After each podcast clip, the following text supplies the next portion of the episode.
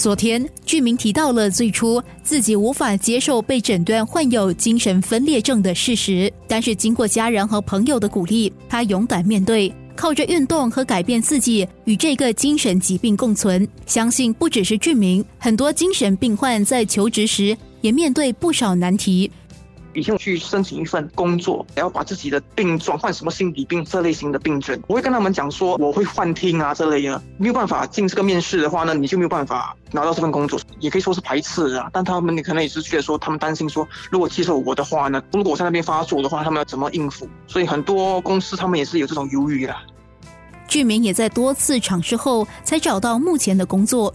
刚开始是在那个心理卫生学院的 job club 当一个书记，在那里就是开始学一些基本的东西。不过那个只是一个训练呢。之后我就出来了，但是又刚好经济下调嘛，然后找工作也没那么容易。就那个医生在心理卫生学院就把我介绍，我说哦，SMA 新加坡心理健康协会职业的一个中心，专门帮助。康复者呢，融入社会做工了。刚开始这边的一个经理呢，就给我一个机会，说在这里去开始一个训练的书记。半年到一年过后呢，我就变成一个全职的啊，center coordinator 中心的管理员，就是负责全部中心的运作啊，这类型的东西。在这里做了大概四年多了。那过后，我也是非常感谢我之前的经理，还有我也非常感谢啊，心理健康协会的头啊、员工啊、经理啊，他们所给我的这个机会。希望说有一天能够经过我所经历过的东西呢，能够让群体呢知道说，心理病患者呢是有康复的机会的。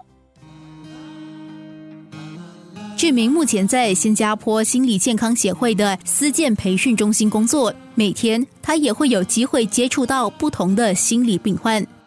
这种工作呢是可遇不可求的，因为你在这个工作呢，不是有些东西可以用钱而得到的东西。我在这个地方做工，我觉得我可以看到很多病患者或者或者康复者呢开始进步，而且他们的精神状况开始好，就能够融入社会做开始做工，跟有自力更生那是重要。这种满足感是别的工作上是没有的一种满足感的，所收获也非常大。你看到他们开开心心跟你笑一声跟你感谢你，你做了一个有很有意义的一份工作。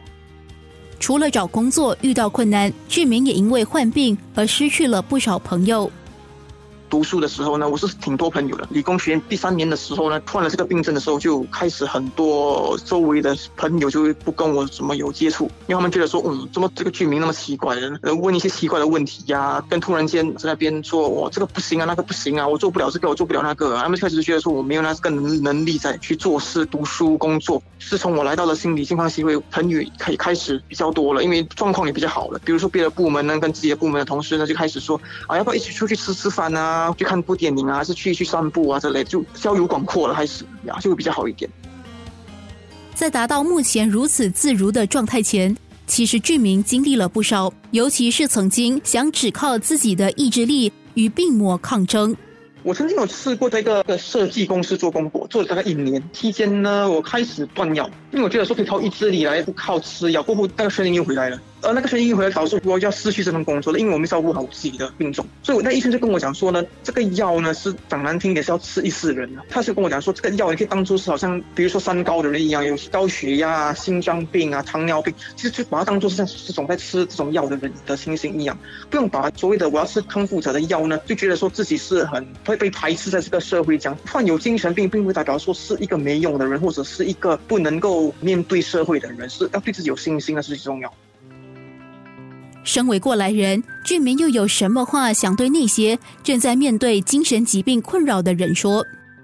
因为受到压力，他们觉得说一定要马上找工作，一定要马上得到一个成绩，自力更生。其实他们第一步真正要做呢，是照顾自己的精神上的一个健康，赶快去寻求医疗，赶快把这些所谓的幻听、幻觉呢给给克制下。当然，你没有说这个东西是马上就好。到了现在，我是还在吃药，定期的看医生跟吃药过后呢，再去运动。运动呢会造成多巴胺嘛，那多巴胺其实对自己的所谓这种精神状况会比较有帮助的。所以一旦你有了精神上的意志力跟身体上的健康呢。你才去找工作，过后你会比较有那个意志力呢，能够待久在你的工作上。还有要告诉自己说呢，父母亲是不可能永远陪着你，终有一天你得靠你自己的智力更生而活在这世上。要对自己有信心，因为我觉得信心是很重要。因为以前当我有这个病症的时候，走在外面马路上呢，在外面的时候呢，我会把我的头低在地上看着走，我不把我的头抬头走路，因为我觉得说我只要抬头走，这个声音就会骂我，我是个没用的东西呀，我是没有自信的东西，我不能做东西。知道你有这个自信心高的时候呢，你就做东西呢就会比较有起劲，而且会比较有效率。你不会说哦，我这个新的工作，我担心说我做不了啊，哎呀，那那边的人会不会骂我？新的上司会不会对我不好啊？你你如果整天有这个犹豫的话，你很难做工啊。所以建立信心也是很重要的东西，多多少少要一点信心，才可以走出这个社会。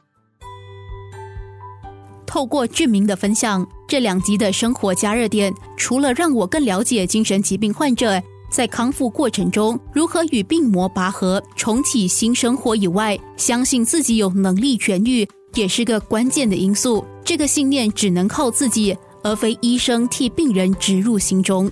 生活加热点，你听过艺术治疗吗？明天，艺术治疗师将分享艺术治疗能给予参与者。哪些帮助和启发？